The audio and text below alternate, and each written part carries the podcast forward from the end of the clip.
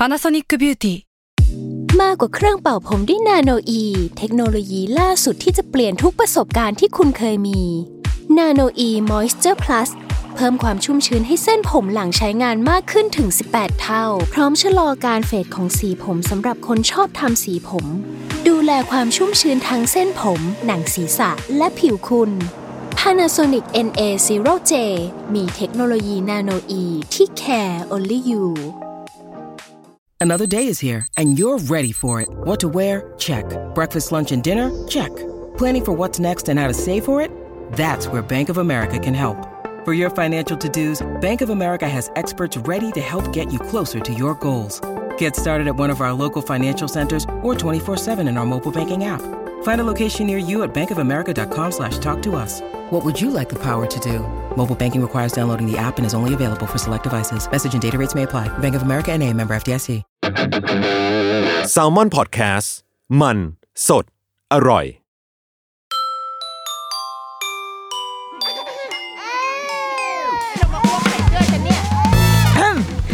เดอะรุกี้มัมคุณแม่มือสมัครเลี้ยงกับนิดนก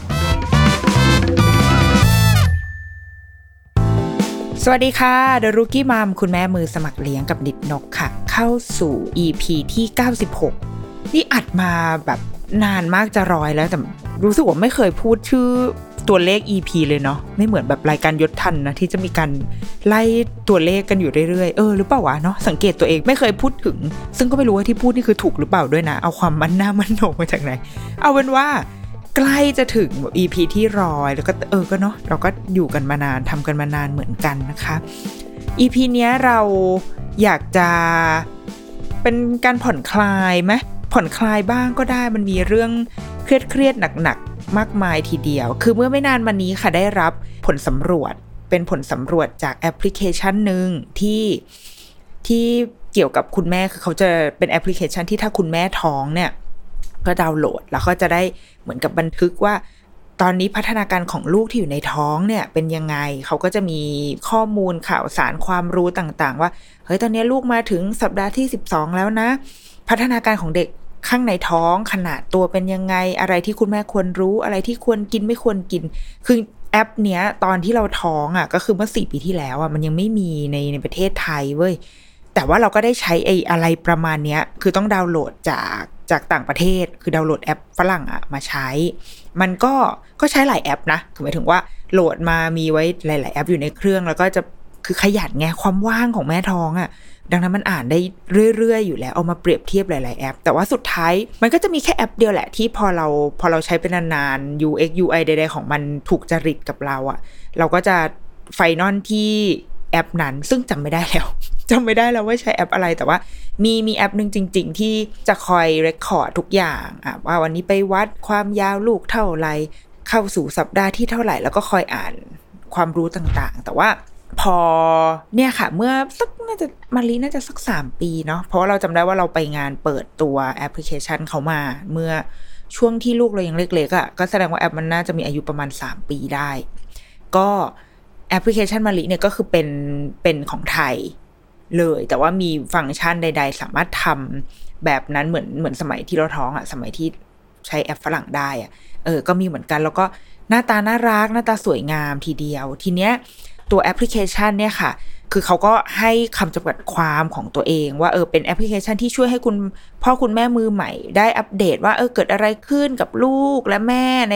รายวันตั้งแต่เริ่มตั้งครรภ์จนถึง 1,000 วันแรกของลูกก็แสดงว่าประมาณเกือบเกือบสามขวบเนาะเพราะว่ามันเป็นช่วงที่ค่อนข้างสำคัญมากเป็นช่วง ถ้าคุณหมอประเสริฐก็บอกว่าเป็นช่วงที่เราต้องสร้างทั้ง bonding กับพ่อแม่สร้างตัวตนของลูก เป็นรากฐานของทุกสิ่งเลยทีเดียว ดังนั้นแอปพลิเคชันเนี้ยเขาก็พยายามจะ เป็น journey ละกันให้คุณพ่อคุณแม่อยู่กับดูแลลูกโดยได้ข่าวสารความรู้จากแอปไปตลอดเส้นทางหนึ่งพันวัน นี่คือไม่ได้ไม่ได้สปอนเซอร์นะ แต่ว่าเหมือนช่วยช่วยโปรโมทละกัน เพราะว่าเขาส่งข้อมูลมาแล้วเราว่ามันก็ค่อนข้างมีประโยชน์ทีเดียว คืองี้ทางแอปมารีเนี่ยค่ะเขาก็ทำผลสำรวจคุณแม่มือใหม่ คือคุณแม่ที่ที่ใช้แอปเนี่ยก็จะเป็นคุณแม่ที่เพิ่งท้อง มีความเห่ออาจจะมีท้องสองบ้างแหละ คือต่อให้เป็นท้องสองแล้วก็มีความเห่อใด ๆ ถูกไหมแต่ว่าหลักๆ เนี่ยน่าจะเป็นคุณแม่มือใหม่ ที่เพิ่งท้องแล้วก็อยากจะได้ข้อมูล อยากจะเริ่มดูแลลูกตั้งแต่ในท้อง อันนี้เป็นผลสำรวจของคุณแม่มือใหม่ในปี 2564 จากการเก็บข้อมูลมากกว่า 5 0 0แสนคำตอบ โอ้โห เขาส่งตัวนี้มาให้แล้วแล้วพอเราได้อ่านเราก็รู้สึกว่าเออมันน่าสนใจดีมันเหมือนเราเราได้เห็นแนวโน้มได้เห็นเทรนด์ใช่ไหมดูเป็นรายการธุรกิจนะ คือผลสำรวจอันนี้เขาก็ทำรวบรวมมาแล้วเขาก็ทำเป็นเป็นสรุปที่ค่อนข้างน่าสนใจ ก็เลยคิดว่าจะเอามาพูดคุยในรายการนี่แหละ เป็นออกแนวเหมือนเป็นวิดีโอ commentary เนาะคือนี่เป็นการเปิดแบบสดๆเลยนะ ดูเหมือนเป็นคนไม่เตรียมตัวไหมจริง ๆ มีมีการ skimming ไปนิดนึงแล้ว แต่ว่าอยากให้อยากทำเป็นเหมือนแบบเหมือนวิดีโอ commentary อะถ้าใครเคยเก็บพวกวิดีโอ box set พวกหนัง ซีรีส์เกาหลีอะไรเงี้ยมันจะมีแบบเอาเอานักแสดงมา แล้วก็เปิดดูหนังที่ตัวเองเล่นนี่แหละ แล้วก็พูดไปด้วยเหมือนคอมเมนต์ไปด้วยอะไรเงี้ยนี่กูก็คือ คิดว่าตัวเองเป็นยาย่าหรือยังไง แต่ว่าเฮ้ยเราว่ามันสนุกดีเหมือนเหมือนอยาก react อะเออเหมือนเหมือนเป็นอารมณ์ react เป็นเป็นวิดีโอ reaction ใน YouTube อย่างนี้ละกันอ่านอ่านผลสำรวจแล้วก็ขอแสดงความคิดเห็นแล้วก็ reaction สดๆ อะ งั้นเดี๋ยวเราจะไล่ไปเรื่อยๆ เลยเนาะไล่ไปเลยแล้วกันเป็น reaction ส่วนตัวอะข้อแรกเขาบอกว่า ชื่อเด็กทารกยอดนิยม 10 อันดับในแอปมะลิ ปี 2564 อันดับที่ 10 ชื่อว่ามีนา ก็ไม่รู้ อันนี้ไม่รู้ว่า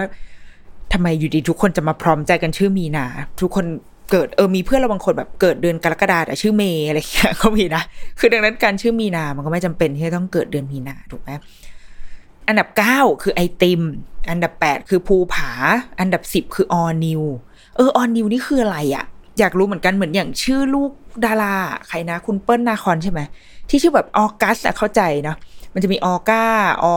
กัสแล้วมันจะมีคนเล็กใช่ไหมคะที่ชื่อออเกรสคือออเกรสคืออะไรอะอยากรู้ว่าใครรู้มาแสดงความคิดเห็นมาเมนต์ได้นะ อันนี้ไม่รู้จริงๆนะไม่ไม่ได้แบบ ไม่ได้อะไรเลยนะ คือแค่อยากรู้จริงๆอย่างเงี้ยออนนิวคือออนนิวแบบออนิวมาสด้าอย่างเงี้ยหรอแบบ all new หรอ หรืออะไรวะ เอออะใครมารู้ก็บอกด้วยนะคะ ข้อ 6 คือมิลิน เออ มิลินนี่ได้ยินบ่อยนะ อันดับ5ชื่ออันดา อันดับ4กัปตัน กัปตันนี่เหนือการเวลามากนะ เป็นชื่อที่รุ่นเราอะรุ่นเราคืออายุ30กว่ากว่าสามสิบสี่สามสิบห้าเนี่ย จะเริ่มได้ยินจะเริ่มมีชื่อกัปตันไอ้อย่างน้อยก็มีพี่กัปตัน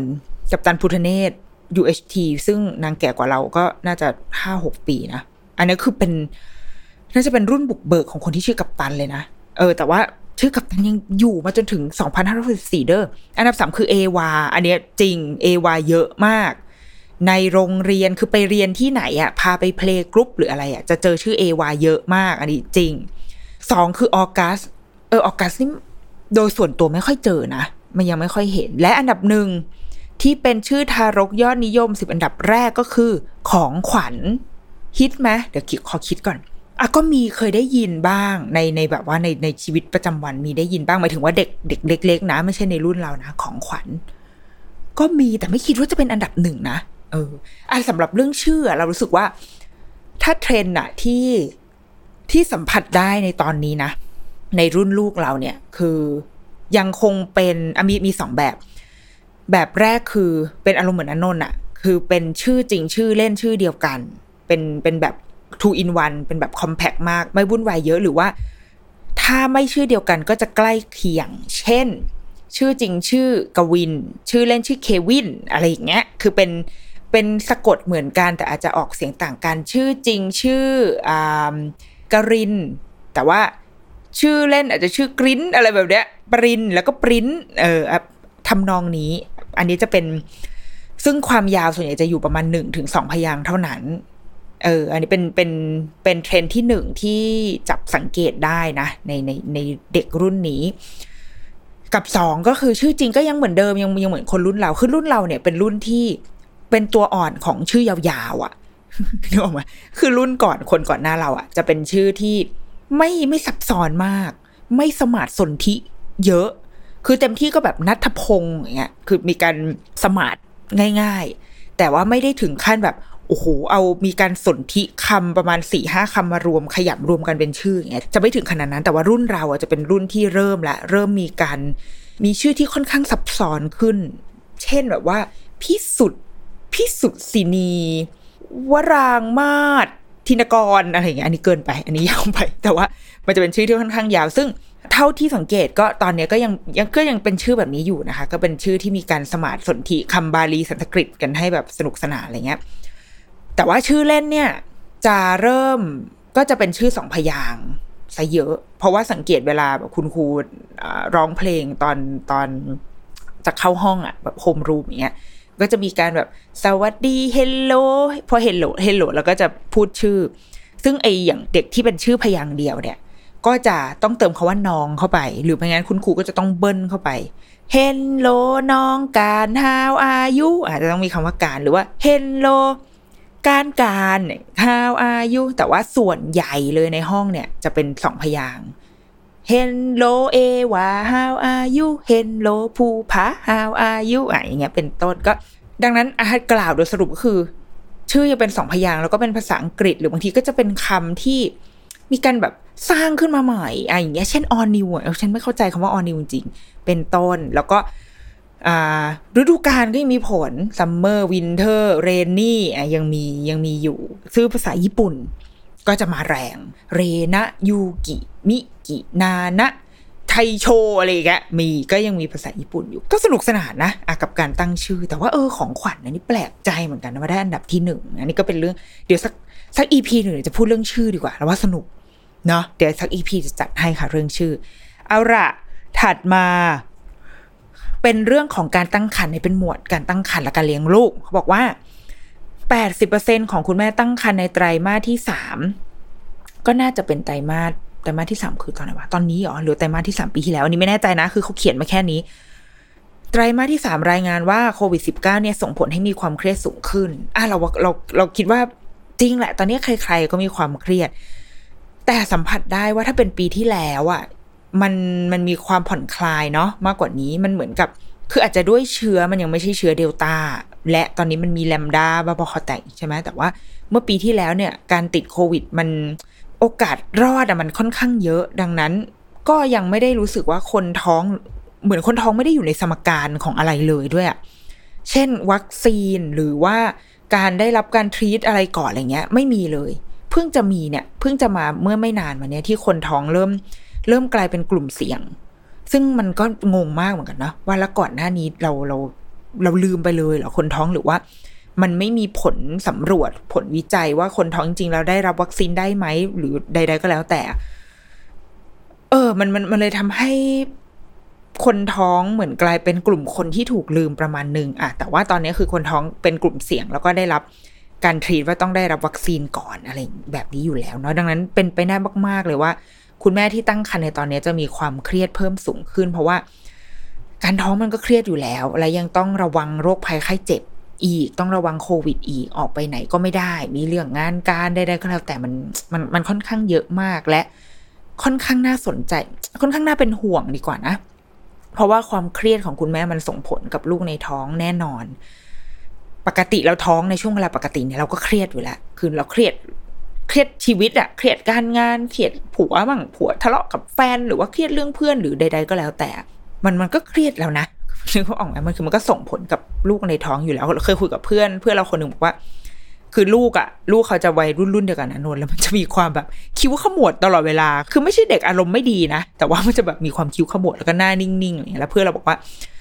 เออ เป็นไปได้ว่าตอนท้องอะเราทำเราทำงานหนักแล้วเราเครียดมาก มันก็เลยอาจจะเป็นไปได้ว่าลูกอะ ก็จะซึมซับ character บางอย่างนี้เป็นความเชื่อของคุณแม่นะคะ ไม่ได้รับการพิสูจน์จากคุณหมอใด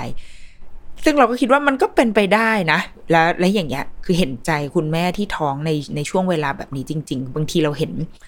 คนที่ลงว่าท้องตั้งครรภ์โชว์รูปแล้วเรายังแบบโหเป็นห่วงกันนะเป็นห่วงการท้องในในช่วงเวลาแบบนี้เอาว่าเป็นกำลังใจให้เรากันอะทีนี้คำถามบอกว่าคุณแม่วางแผนที่จะทำคลอดอย่างไร เฮ้ยน่าสนใจมากว่า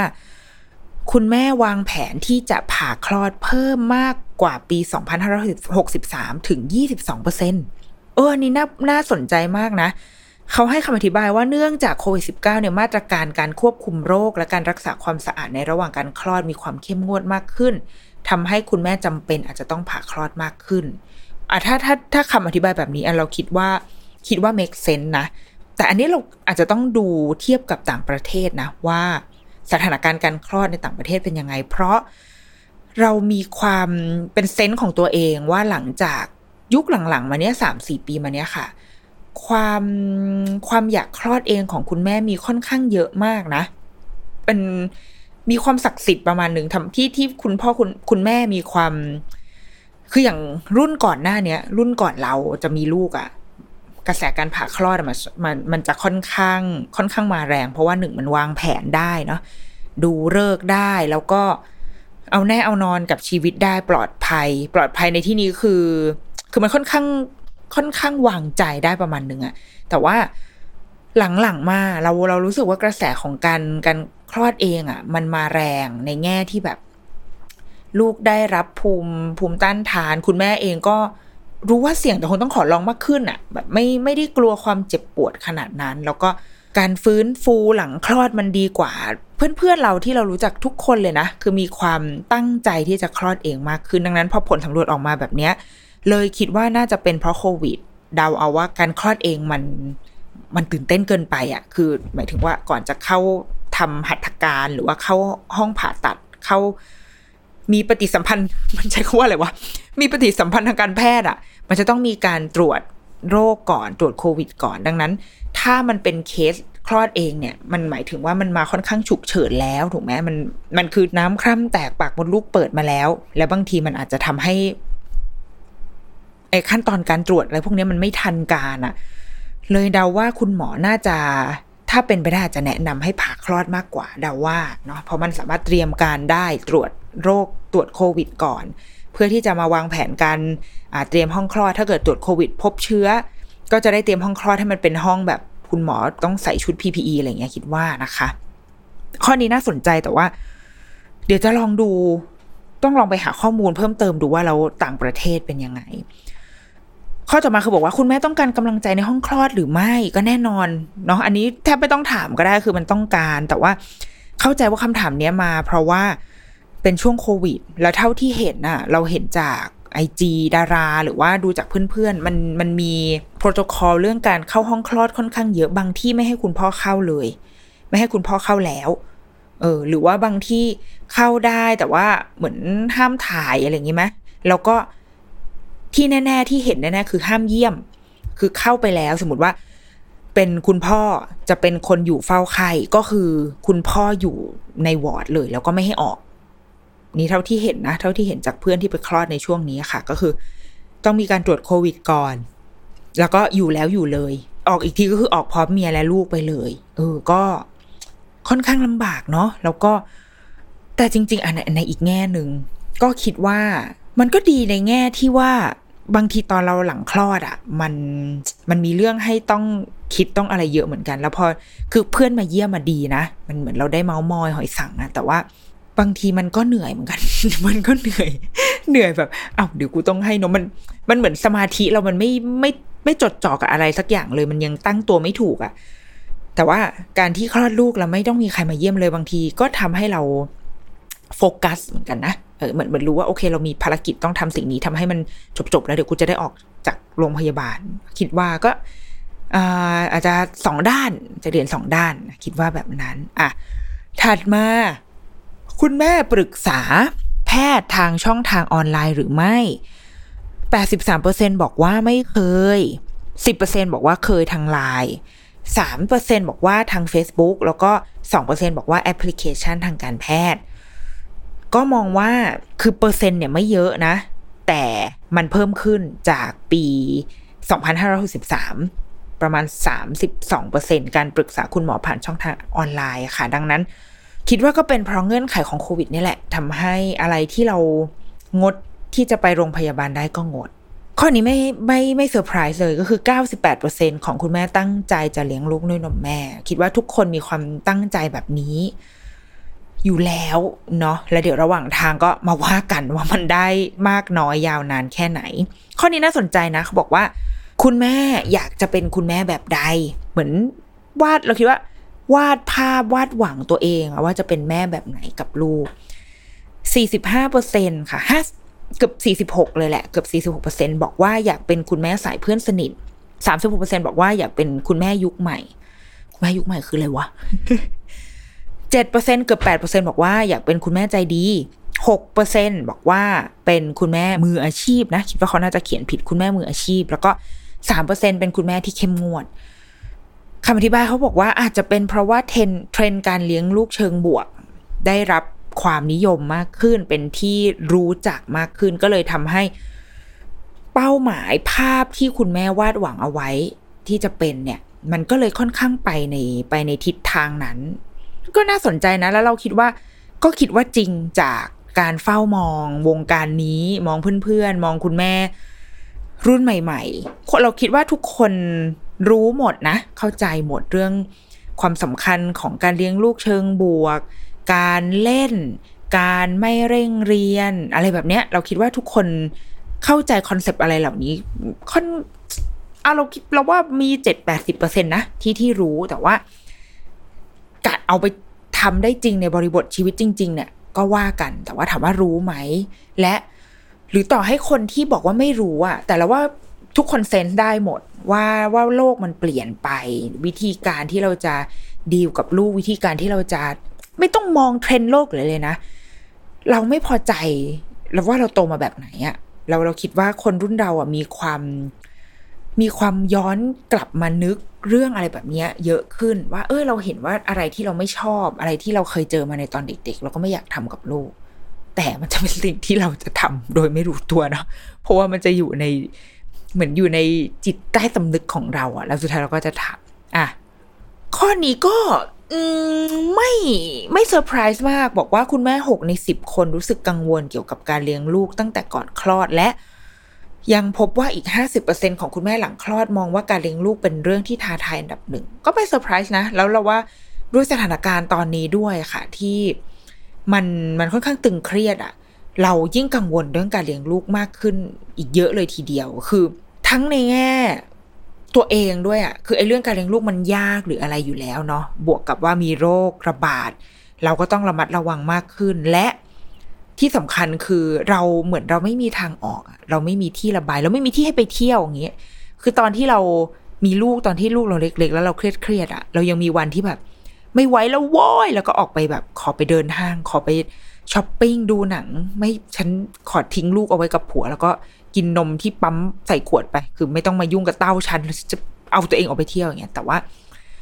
ตอนนี้มันทำไม่ได้เนาะ มันมันเงื่อนไขของสังคมตอนนี้มันทำไม่ได้ เราเลยคิดว่ามันมีผลว่ะกับกับความหวั่นไหวทางใจของพ่อคุณแม่เป็นกำลังใจให้จริงๆนะเป็นกำลังใจให้ตัวกูเองด้วยจ้าเจ็ดในสิบของคุณแม่ตั้งครรภ์เชื่อว่าโควิดส่งผลทางลบต่อพัฒนาการของลูก โดยกลุ่มคุณแม่หลังคลอดเองยกให้โควิดเนี่ยเป็นเรื่องน่ากังวลที่สุดเป็นอันดับที่สองรองจากสุขภาพและพัฒนาการอะข้อนี้ไม่ต้องอธิบายเพิ่มเติมเราคิดว่า ทุกคนคิดอยู่แล้วนะอะ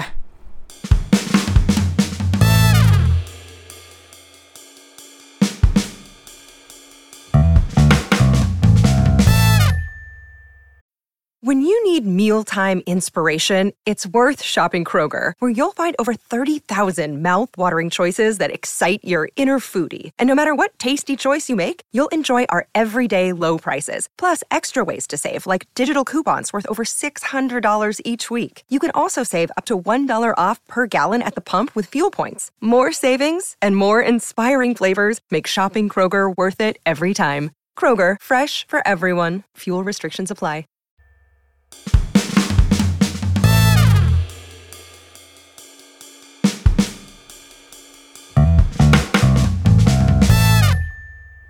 ข้อนี้น่าสนใจนะ เออ ข้อนี้น่าสนใจบอกว่า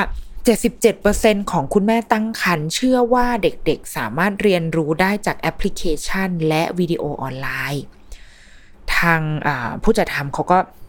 มีรีมาร์กไว้บอกว่ามะลิพยายามอย่างยิ่งที่จะให้ข้อมูลที่มีหลักฐานทางวิชาการว่า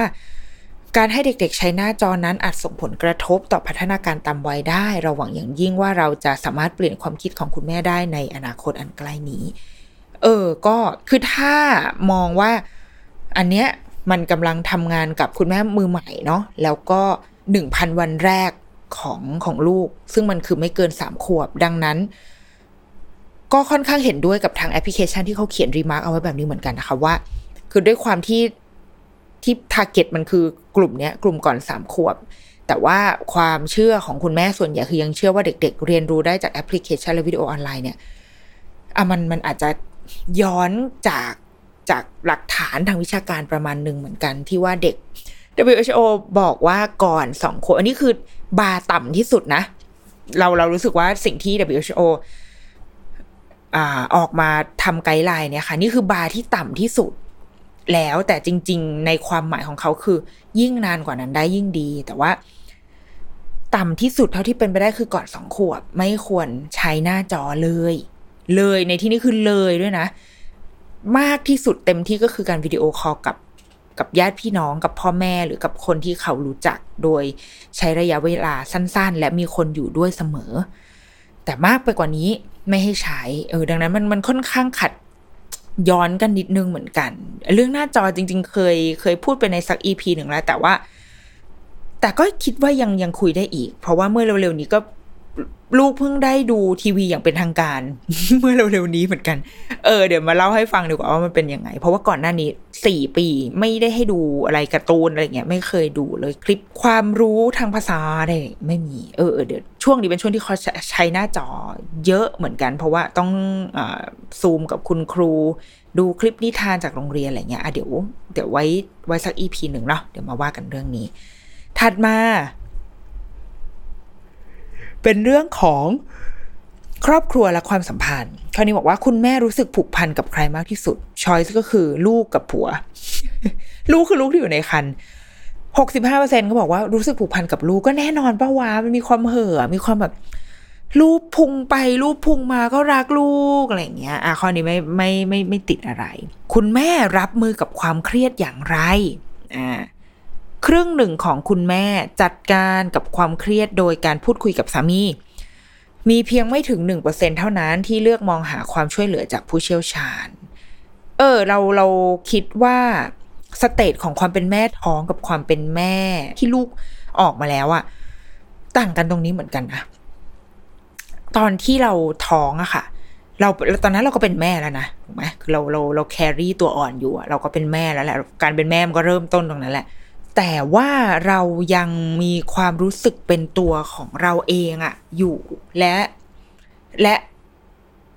และการวิธีการแก้ปัญหาหรือการดีลกับความเครียดโดยโดยทั่วไปในในช่วงเวลาสภาวะปกติค่ะ เราจะรู้สึกว่ามันเราจะมันจะผ่านไปได้ด้วยมือของเราเองหรือว่า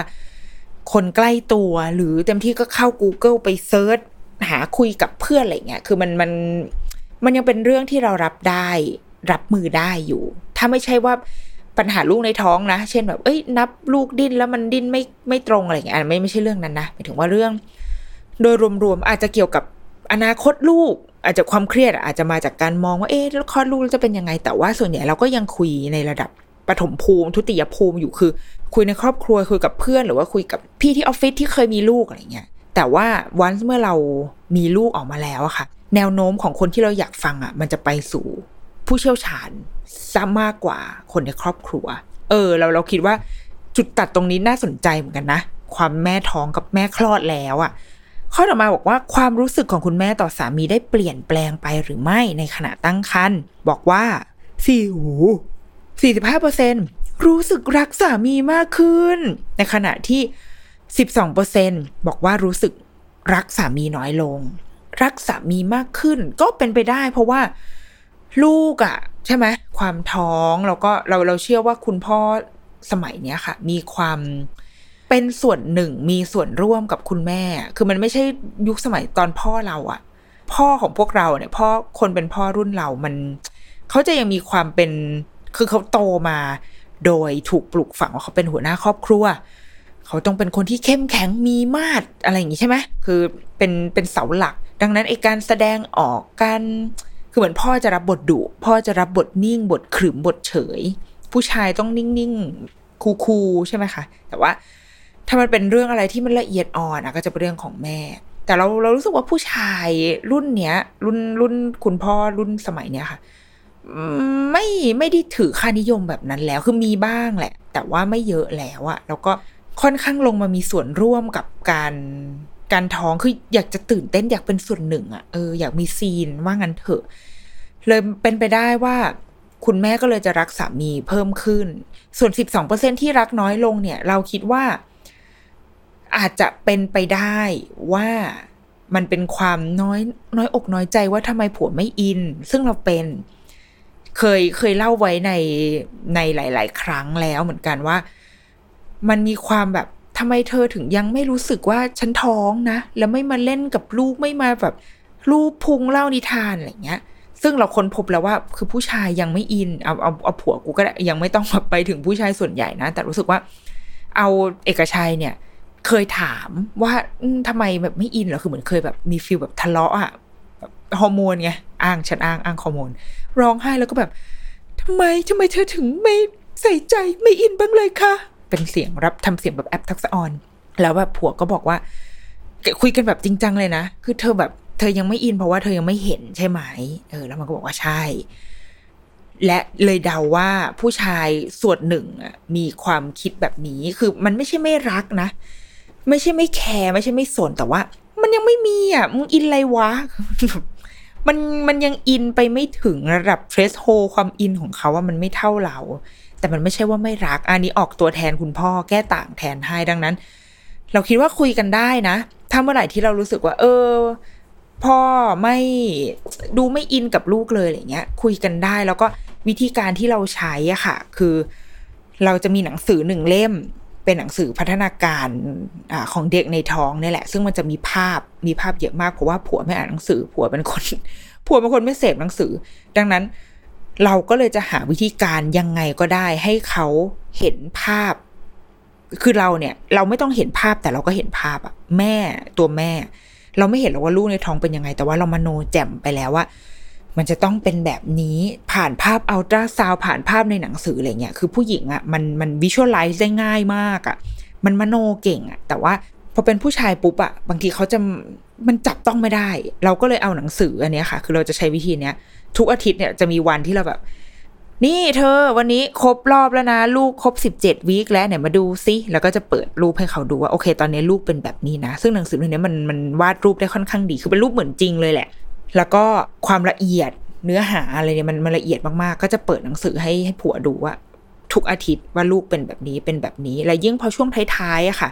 พอลูกเริ่มดิ้นเยอะขึ้น มันเริ่มมีความน่ากังวลเยอะขึ้น เช่น ต้องไปติดเครื่องฟังอัตราการเต้นของหัวใจเลยคือมันมีเรื่องที่ต้องเครียดมากขึ้น ต้องนับลูกดิ้นอะตอนนั้นอะสามีจะเริ่มเข้ามามีส่วนร่วม แล้วเขาจะอิน เพราะมันใกล้แล้วมันใกล้ถึงดิวเดทดังนั้นระดับความอินของเขาจะค่อย ๆ เพิ่มขึ้นเลยคิดว่าคุณแม่ที่ตอนนี้รู้สึกรักคุณพ่อน้อยลงอะ่ะ อาจจะให้ลองคุยกันก่อน แต่ถ้าแบบเป็นปัจจัยอื่นก็ไม่รู้แล้วนะเออ แต่ว่าลองลองคุยกันก่อนบางทีเรามองกันคนละมุมเราคิดไม่เหมือนกัน อะหนึ่งในสามของคุณแม่ตั้งครรภ์รู้สึกว่าตนเองยังไม่ได้รับกำลังใจจากสามีอย่างเพียงพอในช่วงไตรมาสสุดท้ายอะก็ถูกเลยตามที่คุยเมื่อกี้นั่นแหละนะคะ ข้อนี้ดราม่ามาก ขอหาวก่อน ถามว่าคุณแม่กังวลว่าสามีจะเลิกหรือนอกใจหรือไม่ เป็นคำถามที่แบบ เป็นการแบบไปจุดไฟให้ครอบครัวเขาหรือเปล่าคะบอกว่าสามสิบหกเปอร์เซ็นบอกว่าใช่ค่ะ ดิฉันกลัว มันก็เป็นไปได้นะมันหวั่นไหวเราท้องอะแล้วมันคงมีความคิดความมโนของเราเนี่ยไม่มีมูลอะไรเลย แต่ว่าเราอาจจะคิดไปได้ว่า ถ้าลูกคลอดออกมาแล้วเกิดวันหนึ่งแบบเลิกกับผัวจะเกิดอะไรขึ้นมันเนาะมันมันคิดซับซ้อนขึ้น แต่ว่าหกสิบสามเปอร์เซ็นบอกว่าไม่ไม่ได้คิดไม่ได้กังวลอะไร ซึ่งก็ก็ดีแล้วคือบางทีถ้าไม่มีมูลก็ไม่ต้องคิดไงเราก็ก็ปล่อยไปกับอีกสี่เปอร์เซ็นบอกว่าสามีเคยนอกใจหรือว่าเคยเลิกกับสามีแล้ว อะนี่ก็ชัดเจนนะ ต่อไปเป็นเรื่องงานแล้วก็การวางแผนด้านการเงิน บอกว่าคุณแม่หกสิบเปอร์เซ็นกล่าวว่า เจ้านายหรือบริษัทให้การสนับสนุนในขณะตั้งครรภ์อย่างเพียงพอ อันนี้เป็นนิมิตหมายที่ดีนะคะ เราเท่าที่เราสังเกตก็รู้สึกว่าบริษัทในยุคสมัยใหม่เนี้ยค่อนข้างให้ความสำคัญกับกับพนักงานที่ตั้งครรภ์และมีลูก คืออาจจะไม่ไม่ใช้คำว่าให้ความสำคัญก็อาจจะไม่ไม่ได้ถูกต้องนัก คือให้ความสำคัญอะสวัสดิการอาจจะดีกว่านี้ แต่ว่าหมายถึงว่า เริ่มจะให้ความสำคัญดีกว่า เริ่มที่จะมองเห็นและมองว่าเป็นจุดที่จะดึงดูดคนให้เข้ามาทำงานเหมือนเป็นจุดขายอะในทาง HR ในการรีคูดคนเนี่ยเป็นสวัสดิการที่มันดึงดูดให้ดึงคนให้มาทำงานกับเรามากขึ้นเนาะอันนี้เราคิดว่าแนวโน้มของบริษัทส่วนใหญ่ไปในทางนี้ เพราะว่า อันหนึ่งคือจะมีบริษัทที่เป็นบริษัทต่างชาติ บริษัทข้ามชาติพวกนี้จะไม่ค่อยน่าเป็นห่วง เพราะว่า policy จาก global มันจะมันจะบังคับมาโดยตัวของมันเองอยู่แล้ว ไม่ว่าผู้บริหารไทยจะมีความไม่ชอบงอแงอะไรใดก็ตาม แต่ว่า policy มันมายังไงมันก็ต้องทำตาม ซึ่งและเราสามารถอ้างได้ด้วยนะ ในบริษัทระดับโลกจริง ๆ คือเราเคยทำงานบริษัทบริษัทเก่าเราบริษัทแม่อยู่ที่ นอร์เวย์ไหมนะ เป็นประเทศที่ค่อนข้างแฟร์มีเป็นรัฐสวัสดิการที่ดีเนาะแล้วก็บริษัทที่สองบริษัทแม่อยู่ที่อเมริกา ดังนั้นเรื่องเกี่ยวกับอะไรที่เป็นสวัสดิการสวัสดิภาพของเรา ถ้ามันมีความผิดไปจาก policy หรือว่าผิดไปจากการปฏิบัติที่เราควรจะได้รับอะเรื่องพวกนี้ sensitive มากและถ้า policy จากเมืองนอกมาแล้ว ผู้บริหารไทยไม่ทำอะเราข้ามไปสู่การ report สู่อ่ามันจะมีองค์มีทีมที่เรียกว่าเขาเรียกว่าทีมกึ่งกึ่งเหมือนทีม legal แต่ไม่ใช่กึ่งกึ่งทีมกฎหมายอะแต่เป็นทีมที่ดูเรื่อง code of conduct อะไรประมาณเนี้ย เออ มันจะมีทีมที่ดูเรื่องเหล่านี้อยู่ แล้วเราสามารถ report ได้เลย คือเราเราเรียกร้องได้ เพราะว่าบริษัทแม่เราอยู่ในประเทศที่เป็นประชาธิปไตย โอเคอะ ตัดภาพกลับมาอะเป็นนิมิตหมายที่ดีดีใจด้วยกับคุณแม่รุ่นนี้ค่ะสามสิบเปอร์เซ็นของคุณแม่กลัวว่าจะไม่สามารถกลับไปทำงานหลังคลอดได้ อันนี้เห็นด้วยนะถัดมาอะไรเป็นสิ่งสำคัญที่สุดในชีวิตของคุณแม่ คุณแม่ส่วนใหญ่เลือกครอบครัว เป็นสิ่งสำคัญที่สุด และให้ความสำคัญกับการเงิน รองลงมาคือสุขภาพ แล้วก็ถัดมาคือการพัฒนาตนเองและอาชีพ ก็คิดว่าสะท้อนสะท้อนนะ เพราะว่าถ้าเราถ้าไปถามตอนที่กำลังท้องอะ เรื่องใหญ่ในตอนนั้นมันก็คือเรื่องลูกว่ะ ซึ่งมันน่าสนใจนะ คือใหญ่สุดคือครอบครัวรองมาคือการเงินถัดมาคือสุขภาพ แล้วก็เรื่องของการพัฒนาตัวเองและอาชีพเป็นเรื่องน้อยที่สุดแต่ยังมีอยู่ แต่นาทีนั้นคืออะเราเข้าใจได้นะ คือบางบางทีเราท้องอยู่มันอย่างเราอะตอนเราท้องคือ ตอนที่จะคลอดก็ต้องโฮงานเอาไว้หกเดือน ขั้นต่ำหกเดือน แล้วก็สุดท้ายก็คือลากยาวถูกไหมดังนั้นเราก็จะไม่คิดถึง career path แล้วอะตรงนั้นนะเพราะว่า เออก็ก็ก็จะ freeze อยู่หกเดือนอะก็คือทำงานทำเท่าที่จะทำได้แต่ว่า อาจจะไม่ได้นึกในมุม เราไม่ได้มี passion ในด้านนั้นไปแล้ว ในตอนนั้นด้วยคือไม่ได้โฟกัสเรื่องงานไปแล้วด้วย ก็เป็นไปได้เพราะไปถามในตอนท้องแต่ว่า ถ้ามาถามตอนสักลูกอายุหนึ่งขวบสองขวบหรือในช่วงที่กำลังตัดสินใจว่าจะจะเลิกเลี้ยงลูกดีไหม คือจะเริ่มแบบกลับไปทำงานดีไหมอย่างเงี้ย มันก็คำตอบก็อาจจะไปในอีกทิศทางหนึ่ง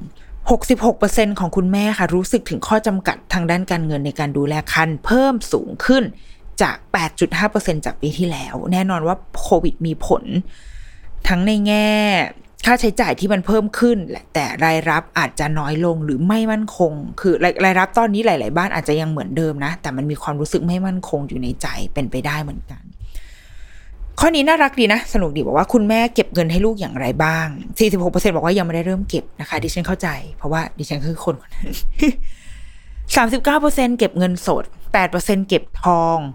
3.5%เก็บหุ้นและที่เพิ่มขึ้นมาแบบ 600%คือเป็นเทรนด์ใหม่เลยดีกว่าคือบิตคอยปีที่แล้วเนี่ย 0.3%ที่มีคนเก็บบิตคอยแต่ว่าปีนี้เพิ่มขึ้นมากลายเป็น 3%ดังนั้น ก็เป็น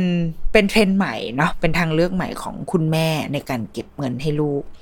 ข้อต่อมาอันนี้เป็นเรื่องของพฤติกรรมการซื้อสินค้าอะน่าจะเป็นประโยชน์กับคนที่ทำแบรนด์สินค้าเกี่ยวกับแม่และเด็กนะคะ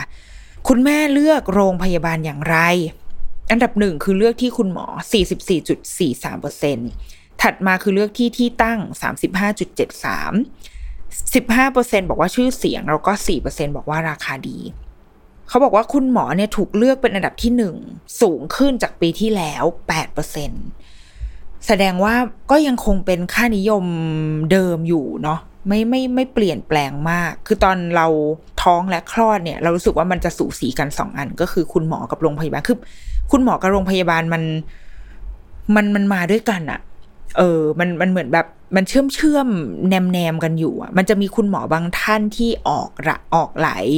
ออกหลายที่ใช่ไหมแบบว่ามีคลินิกพิเศษด้วย เข้าโรงพยาบาลเอกชนด้วย แล้วก็เข้าโรงพยาบาลรัฐด้วยอะถ้าอย่างเงี้ยทางเลือกเนี้ยจะเป็นทางเลือกของคุณหมอแน่นอนว่า เราเลือกหมอคนนี้ แล้วเดี๋ยวค่อยไปดูว่า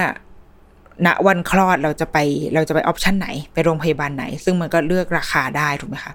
กับแบบที่สองคือเลือกของชื่อเสียงโรงพยาบาล ซึ่งเราว่าอันอันนี้เป็นสิ่งที่เราจับต้องได้ แล้วก็อย่างตอนที่เราท้องเองอะ่ะ เราก็เลือกอันนี้นะ คือเราไม่มีคุณหมอในใจเลย แล้วก็ไม่ไม่ได้อยากได้คุณหมอที่ดัง ๆด้วย อันนี้เป็นแบบส่วนตัวมากเลยนะ เพราะว่าพอรู้สึกว่าคิวเขาเยอะอะแล้วเราไม่เราไม่พร้อมที่จะแบบไปปรับคิวตัวเองตามคุณหมออะ เช่นแบบหมอจะมาเฉพาะวันพุธเท่านั้น พุธบ่ายเท่านั้นเนี้ยคือเราเออเราเราเราไม่ได้รู้สึกว่าต้องขนาดนั้น อยากได้ความยืดหยุ่นในชีวิตประมาณนึง แต่ว่าอังั้นขอเลือกเป็นโรงพยาบาลละกันเป็นโรงพยาบาลที่มีชื่อเสียงไว้ใจได้มี reference ว่าเออมีมีเพื่อนที่คลอดโรงพยาบาลนี้แล้วมันโอเคเว้ยแบบคาดเดาได้ว่าจะเจออะไรบ้าง เข้าไอจีแล้วเจอ เออ เข้าไอจีแบบsearch โรงพยาบาลนี้แล้วเจอเออมีภาพคนคลอดที่นี่อยู่ โอเค หน้าตาห้องเป็นประมาณนี้นะ อะไรเงี้ย แล้วก็ ถัดมาคือราคาอืมที่ตั้งสำหรับเราไม่ค่อยคิดมากเท่าไหร่นะ อาจจะด้วยว่าตอนนั้นอยู่คอนโด แล้วก็การเดินทางจากคอนโด ไม่ว่าจะไปที่ใดก็ตามอะ มันสะดวกค่อนข้างสะดวก ก็เลยไม่ค่อยเป็นห่วงเรื่องที่ตั้งเท่าไหร่ แต่ว่าโรงพยาบาลกับราคาเป็นเรื่องที่ concernเยอะที่สุดสำหรับเราเนาะข้อถัดมาบอกว่าหากไม่ต้องคำนึงถึงค่าใช้จ่าย คุณแม่จะเลือกโรงพยาบาลใดปีหกสาม เขาเทียบเขาเปรียบเทียบปีหกสามหกสี่แต่ว่าท็อป 5 ที่คุณแม่ตอบนะคะ ก็จะเป็นอันดับหนึ่งเป็นบำรุงราษอันดับที่สองคือ BNH อันดับที่สามคือสมิติเวชอันดับที่สี่คือศิริราช แล้วก็อันดับที่ห้าคือจุฬาก็ไม่แปลกใจเนาะเป็นโรงพยาบาลที่มีชื่อเสียงอันเป็น top top ของในแง่แบบคุณแม่และเด็ก แต่ว่าอย่างเนี้ยล่าสุดอะเรา มันจะมีโรงพยาบาลที่เพิ่งเปิด ชื่อว่า MedPark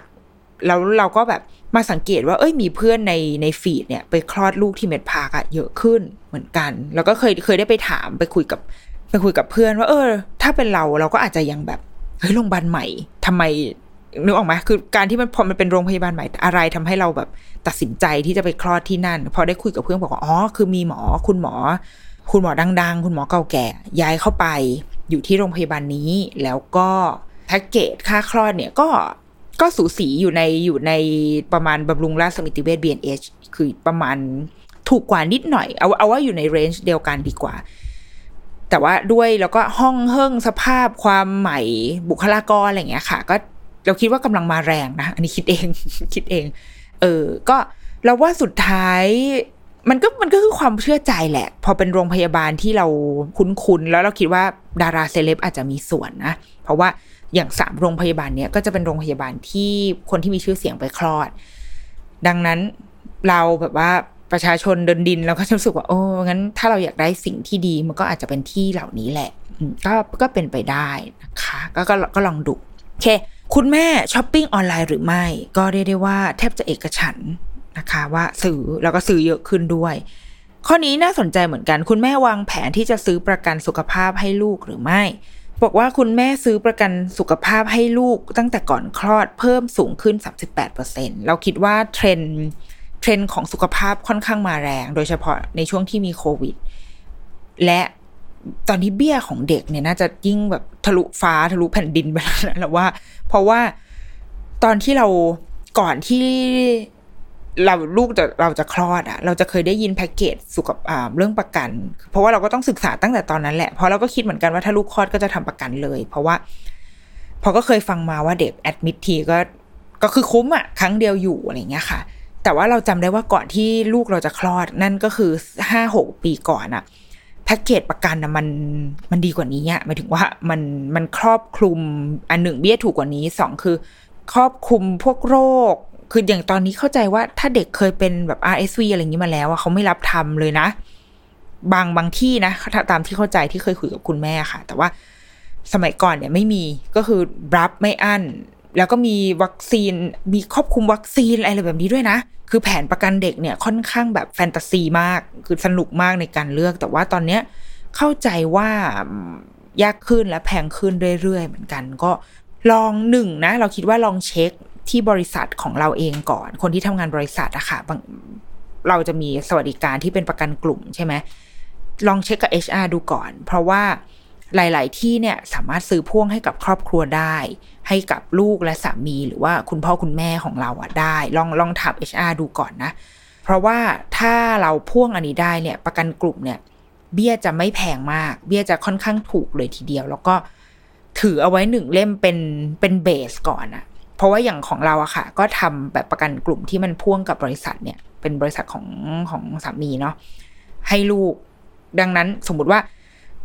ค่าไอ้พวกค่าห้องค่า OPD อะไรของประกันกลุ่มอะมันมันจะไม่ได้แพงหรอก แต่ดีที่ได้ OPD เพราะว่าถ้าเป็นประกันที่ทำเราเราไปซื้อแยกเองค่ะ ส่วนใหญ่จะเป็น IPD คือเป็นผู้ป่วยในคือต้องแอดมิดแล้ว แต่ว่าประกันกลุ่มเนี่ยมันจะบวก OPD ด้วย ซึ่งส่วนใหญ่ range จะอยู่ที่ประมาณ 500 ถึง 1,500 บาท ต่อครั้งต่อปี ส่วนใหญ่จะประมาณ 30 ครั้งต่อปี อันนี้เท่าที่เท่าที่เคยทำมานะ ซึ่งพอมันมี OPD ด้วยอะในในประกันกลุ่มที่มันพ่วงกับบริษัทอะค่ะ เราจะรู้สึก happy มาก เพราะว่าแต่นี่คือเมื่อหลายปีก่อนนะ คือตอนนี้ไม่มีใคร happy หรอกที่จะพาลูกไปโรงพยาบาลในตอนนี้ถูกไหมเพราะว่ามันเสี่ยงเนาะการไปโรงพยาบาลแต่หมายถึงว่าในก่อนหน้านี้ค่ะ คือ ป่วยนิดป่วยหน่อยอกูไปโรงพยาบาลก่อน เพราะว่าอย่างน้อย OPD มันก็คอบเบอร์ส่วนค่าไอค่าแอดมิดค่าห้องของประกันกลุ่มเนี่ย มันจะไม่ได้สูงมาก เต็มที่ก็ค่าห้องคืนละหนึ่งพันสองพันซึ่งถ้าจะไปนอนโรงพยาบาลแบบเอกชนที่มีชื่อเสียงอะสมมติยกตัวอย่างบำรุงราชสมิติเวช BNH เนี่ยมันมันมันเกินกว่านั้นเยอะ มันอาจจะอย่างโรงพยาบาลที่ลูกเรานอนแอดมิดอะค่ะ ก็เป็นเอกชนระดับกลาง ก็จะอยู่ที่คืนละประมาณสี่พันบาท ดังนั้นไอ้เล่มประกันกลุ่มไม่พอ ก็ต้องบวกเพิ่มอีกหนึ่งเล่ม ค่าห้องประมาณสองพันอะพอบวกกันก็พอดี อะไรอย่างเงี้ย คือมันมันอาจจะบางทีอาจจะต้องเกลี่ย แต่เราคิดว่าถ้ามีประกันกลุ่มของที่บริษัทให้ทำเอาไว้ก่อน แล้วเราก็จะการทำซื้อประกันเพิ่มมันจะง่ายขึ้นนะคะ ถ้าเกิดว่าสปอนเซอร์ประกันเจ้าไหนอยากลง อยากมาให้ความรู้กับคุณพ่อคุณแม่ตรงนี้ ก็เรียนเชิญเลยนะคะอะ ข้อนี้เขาถามว่าคุณแม่มีแผนที่จะซื้อคาซีทหรือไม่ปรากฏว่ามีคนซื้อแล้วประมาณเกือบเกือบสี่สิบเปอร์เซ็นพร้อมที่จะซื้อแล้วชอบชอบผมว่าพร้อมที่จะซื้อแล้วคือสิบหกเปอร์เซ็นต์อะขอนับไปอยู่อยู่ในกลุ่มซื้อแล้วเลยกันบวกกันก็จะได้ประมาณสี่ห้าสิบเปอร์เซ็นถูกไหมอาจจะซื้อในอนาคตอีกสามสิบห้าเปอร์เซ็นแล้วก็ไม่มีรถอีกสิบเอ็ดเปอร์เซ็นก็คิดว่า ดูจากตัวเลขคิดว่าทุกคนมองเห็นความสำคัญของคาซีทแล้วแหละ คนที่อาจจะซื้อในอนาคตเนี่ย